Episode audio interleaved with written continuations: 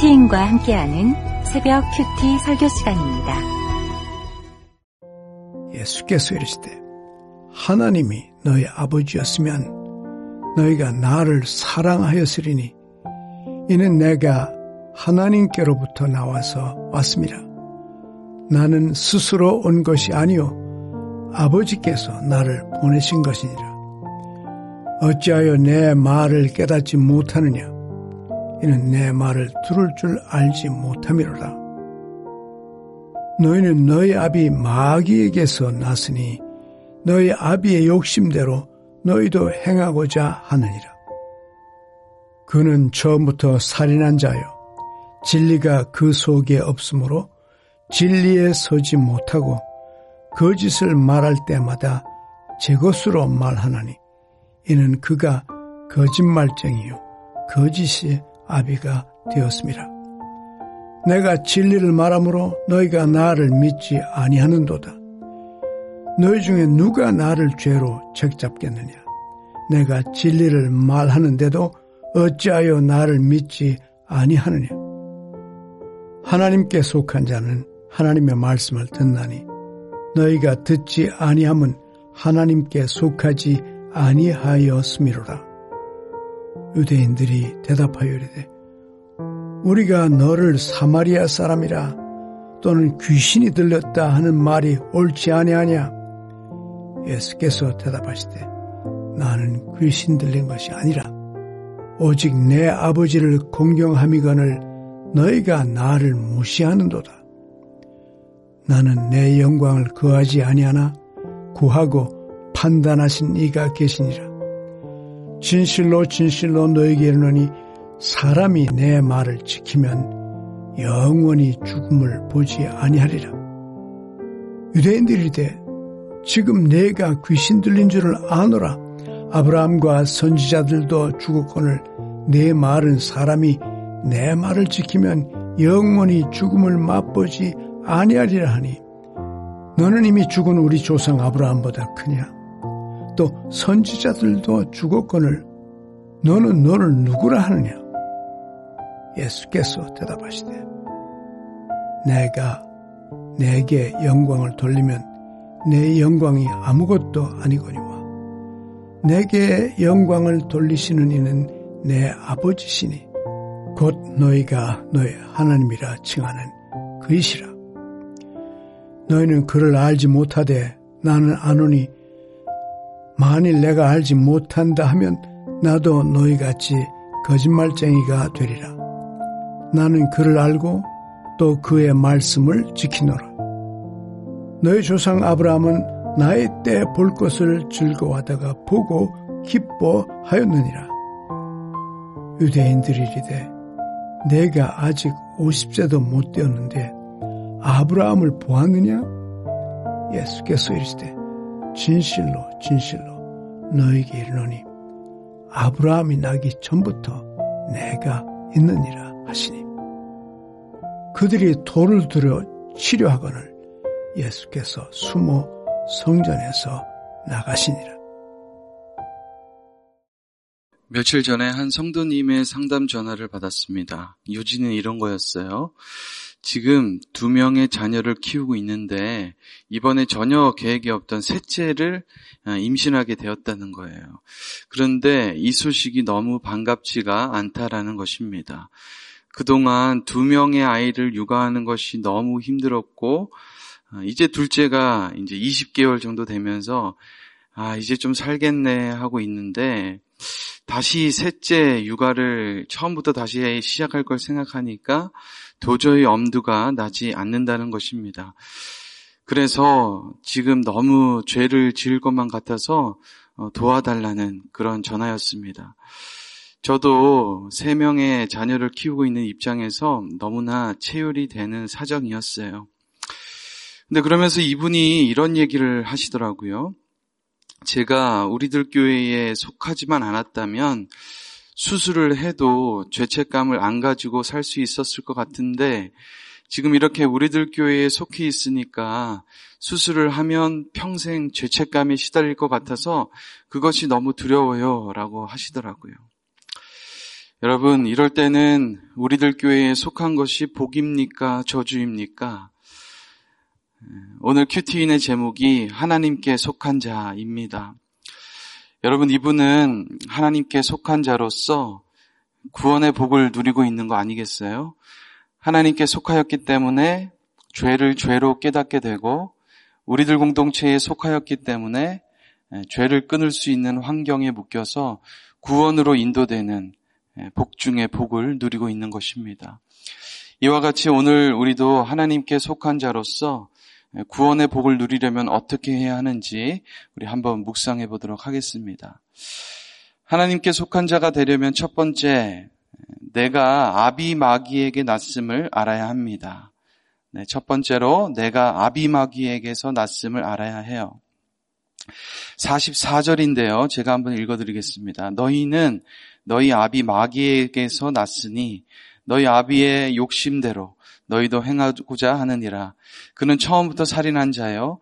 진리가 그 속에 없으므로 진리에 서지 못하고 거짓을 말할 때마다 제 것으로 말하나니 이는 그가 거짓말쟁이요 거짓의 아비가 되었습니다.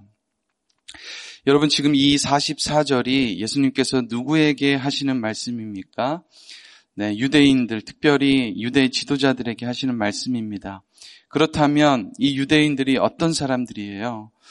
네, 스스로를 하나님께 속한 자라고 굳건히 믿고 자부하는 자들입니다.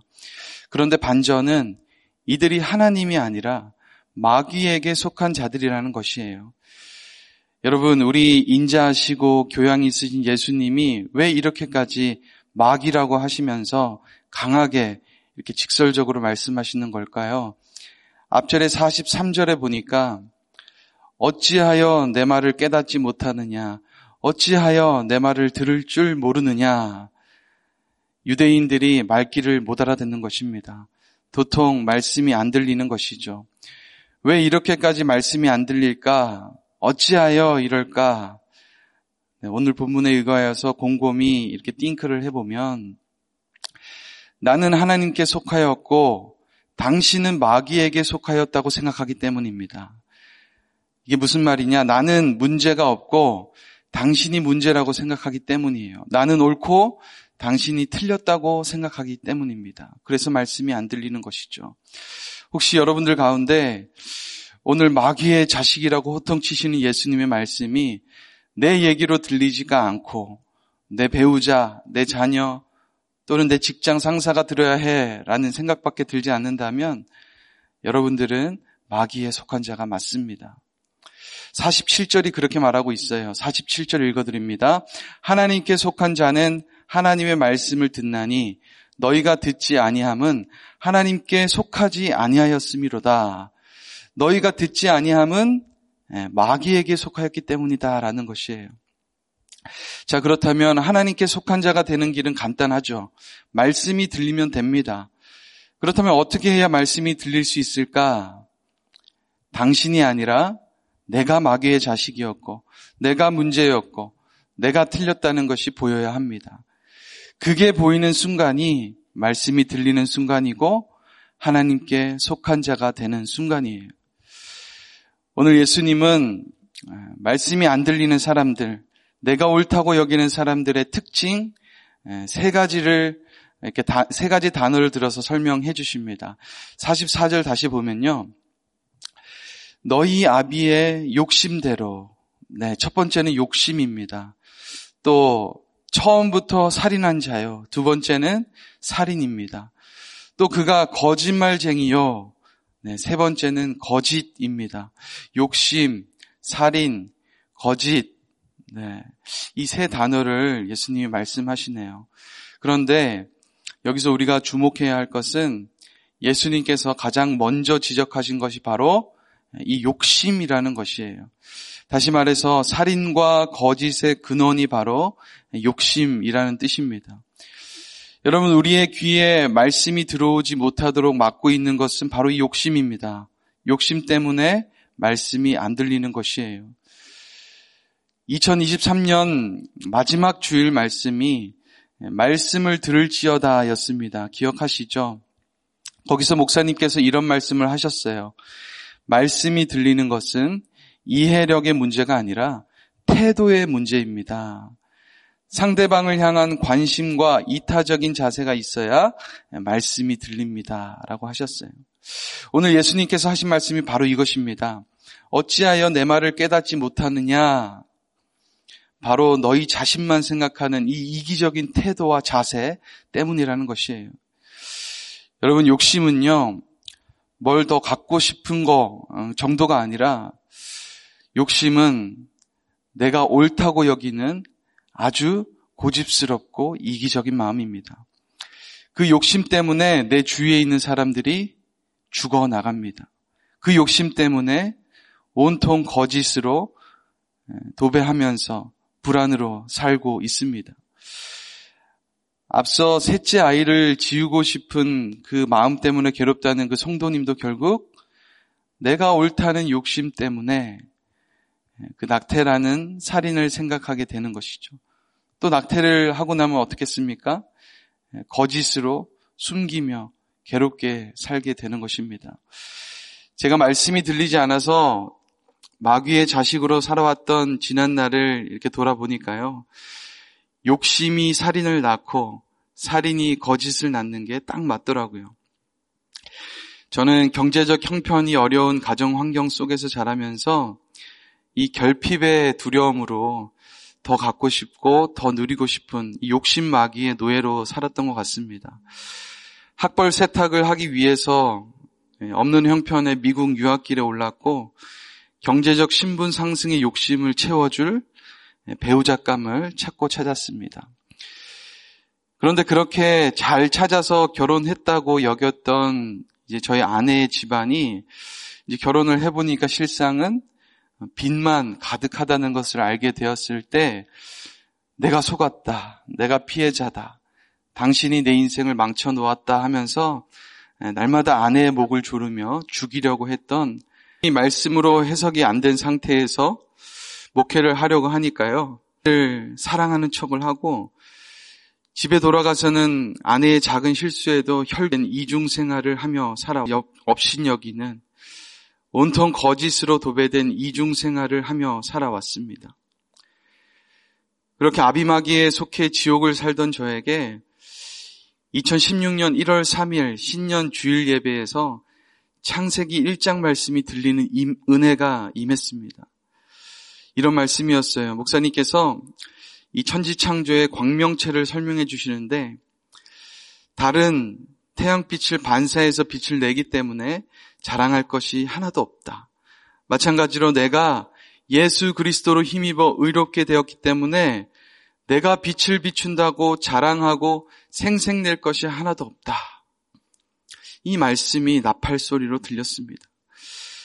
그때 제가 정말 나만 옳다고 여기는 욕심으로 아내를 살인하고 있었고 온통 거짓말로 점철된 연극 같은 인생을 살아왔다는 것이 너무나 깨달아졌습니다.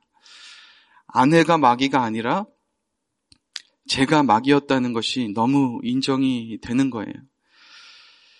그런데 그렇게 말씀이 들리니까요, 놀라운 일이 벌어지더라고요. 내 안에 치부와 열등감이 더 이상 수치로 느껴지지 않았습니다. 부끄럽지가 않았어요. 이제 더 이상 거짓말쟁이로 나를 숨기지 않게 되었습니다. 이것이 오늘 하나님께 속한 자의 은혜인 줄 믿습니다. 여러분들은 어떠세요? 적용 한번 해보시겠습니까? 나는 현재 말씀이 몇 프로 정도 들리고 있습니까? 내가 마귀에 속한 자라는 것이 인정이 되십니까? 나는 어떤 욕심으로 누구를, 누구를 살인하고 무슨 거짓말을 하며 살고 있습니까? 하나님께 속한 자가 되려면 두 번째로 수치를 당해도 평안입니다. 네, 수치를 당해도 평안입니다. 말씀이 안 들리는 유대인들이 예수님께 어떻게 대답을 하는지 볼까요? 48절입니다. 유대인들이 대답하여 이르되 우리가 너를 사마리아 사람이라 또는 귀신이 들렸다 하는 말이 옳지 아니하냐? 네. 내 말이 옳지 아니하냐? 이렇게 하는 것이죠. 역시나 내가 옳고 당신이 틀렸다고 합니다. 유대인들은 말씀이 안 들려요. 그런데 여러분, 내가 너무나 옳다고 여기는 이 자기 확신들이 실상은 헛다리를 짚는 잘못된 판단일 수 있다는 것을 우리는 항상 기억해야 합니다. 유대인들이 헛다리를 짚고 있는 것이 무엇입니까? 예수님을 하나님의 아들로 알아보지 못한 것이죠. 거기에서 그치는, 그치지 않고 예수님을 아주 귀신 들린 아픈 사람으로 본 것이에요. 48절을 다시 보면 예수님을 향해서 뭐라고 부릅니까?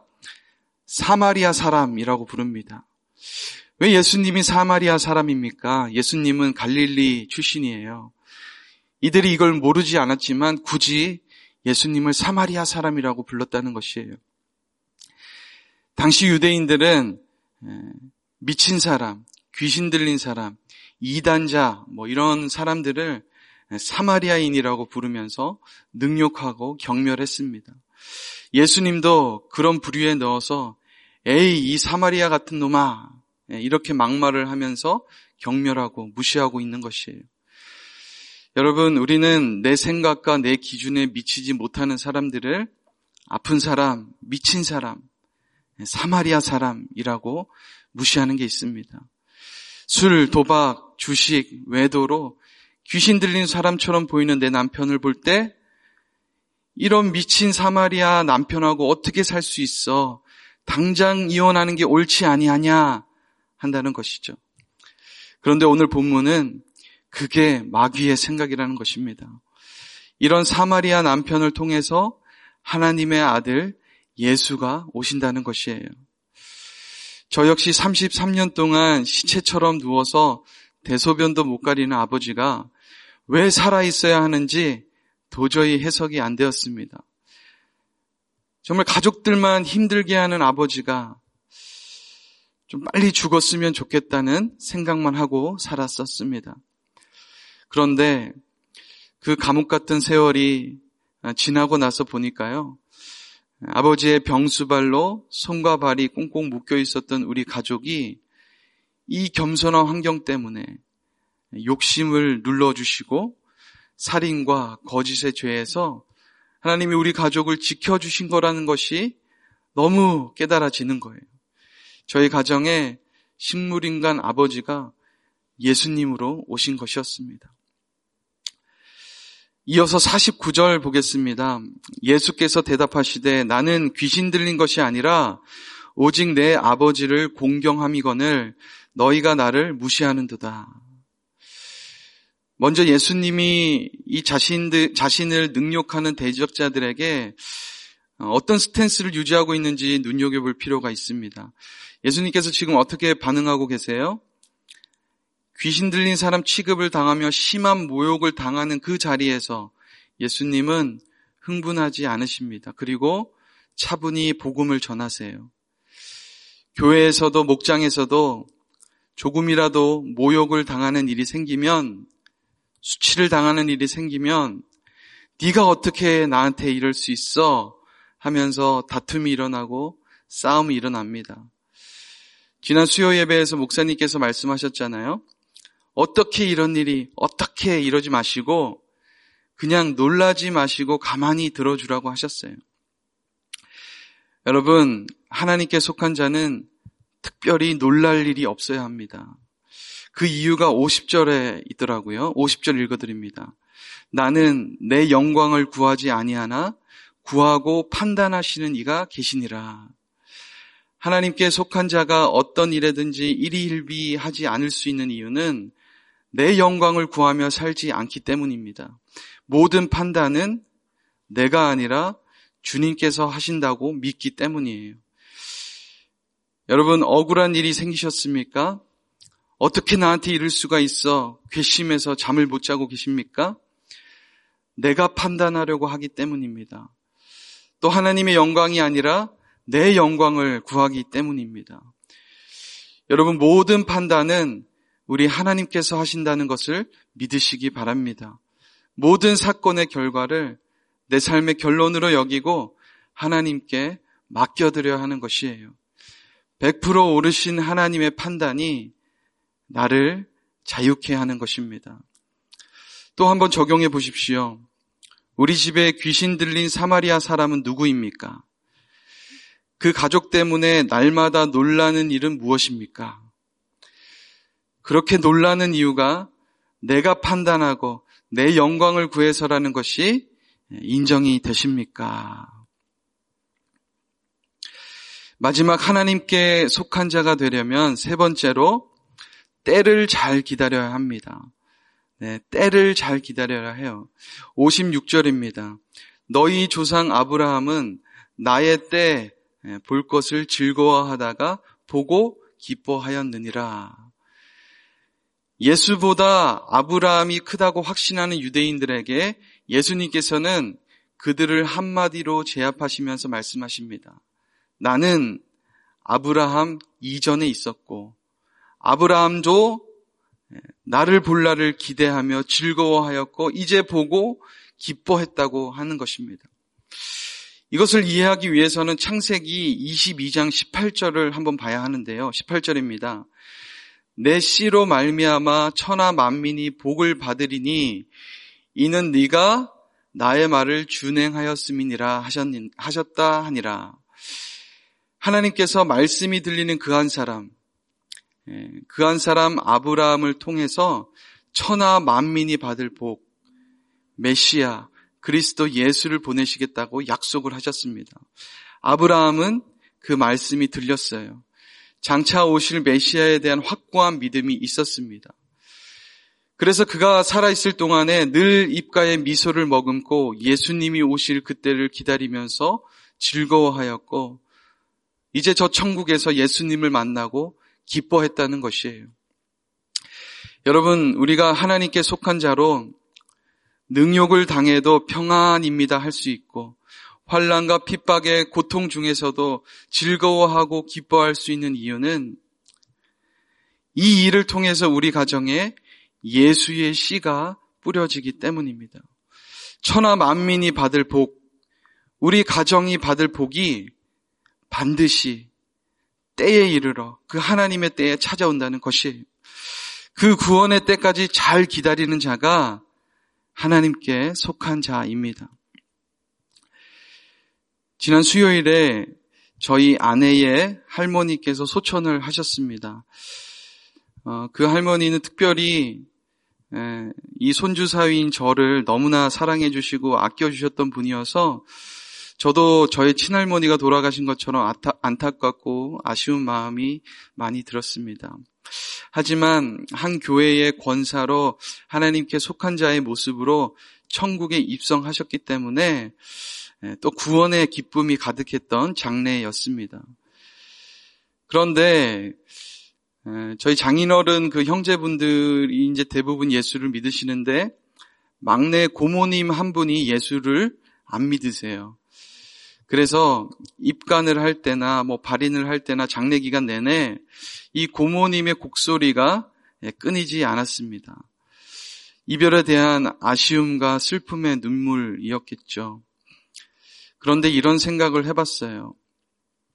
이 슬픔의 눈물이 끊이지 않는 이유가 무엇일까? 예.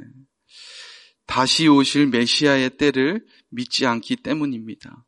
죽음이 끝이라는 생각 때문입니다. 인간은 죽음이 끝이라고 생각하기 때문에 두려워한다고 했는데 하나님께 속한 자의 특권이 여기에 있습니다. 하나님께 속한 자는 장차 오실 메시아의 때를 믿기 때문에 현재의 이 고난의 고통 속에서도 장차 우리에게 나타날 영광을 바라보면서 즐거워하고 기뻐할 수 있다는 것입니다. 네, 마지막 적용 질문 드립니다. 사람에게 능욕을 당한 사건은 무엇이 있습니까? 현재 고통 중에 있는 고난은 아, 무엇입니까? 이 사건으로 예수의 때가 올 것이 믿어지십니까? 이 때를 잘 기다리기 위해서 나는 오늘 무엇을 해야 하겠습니까? 네, 기도하겠습니다. 하나님 아버지, 오늘도 저희를 하나님께 속한 자로 삼아주시고 이 새벽부터 하나님의 말씀을 듣게 하시고 들리게 하시니 감사합니다. 오늘도 말씀을 통해서 내가 아비 마귀에게 났음을 깨닫게 하시고 나의 옳고 그름의 욕심으로 가족을 살인하고 온통 거짓으로 이중 생활을 해왔던 저의 악함을 보게 하셨습니다. 이렇게 마귀의 자식으로 지옥불에 던져질 인생을 예수의 씨를 주셔서 회개할 마음을 주시고 이제는 하나님께 속한 자로 구원의 영광을 보게 하여 주셔서 감사합니다. 오늘 이 말씀을 듣는 모든 사람들에게 동일한 구원의 은혜를 부어 주셔서 사마리아 사람으로 불려지는 것이 부끄러울 것이 아니라 예수를 알아보지 못하는 것이 부끄러운 줄 알고 날마다 말씀이 들리는 은혜를 구하는 저와 우리 모든 성도님들이 되게 하여 주시옵소서.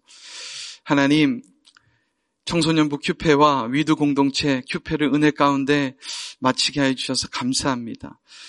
특별히 기도하는 것은 우리 다음 세대 청소년들이 정말 큐페 기간 동안 우리 목사님의 말씀 통해서 말씀을 읽고 띵크하고 적용하는 이 큐티의 진수와 은혜를 맛보았습니다. 이제 우리 아이들이 매일 말씀 묵상을 통해서 말씀이 들리는 은혜를 부어주시고 구원의 때를 잘 기다리고 장차 오실 영광만 꿈꾸는 우리 청소년 아이들이 되도록 주님 축복하여 주시옵소서. 주님 이 나라와 한국교회를 기억하여 주시고 예수를 귀신 들렸다 하는 유대인들이 판을 치는 이 이기적인 세상 가운데 정말 나의 옳고 그름을 내려놓고 내가 곧 마귀의 자식이라는 말씀이 들려서 이제는 이타적인 희생으로 이 나라를 다스리는 위정자가 나오게 하여 주시옵소서. 하나님, 오늘은 주일입니다. 우리들 교회 온 성도들이 오늘 주시는 주일 말씀을 들을 때에 모두가 말씀이 들리고 하나님 한 분으로 즐거워하고 기뻐하는 축제의 예배가 되게 하여 주시옵소서. 이 모든 말씀 예수 그리스도 이름으로 기도드립니다. 아멘. 시간 계속해서 우리 가정과 교회와 나라를 위해서 우리 다 같이 기도하도록 하겠습니다.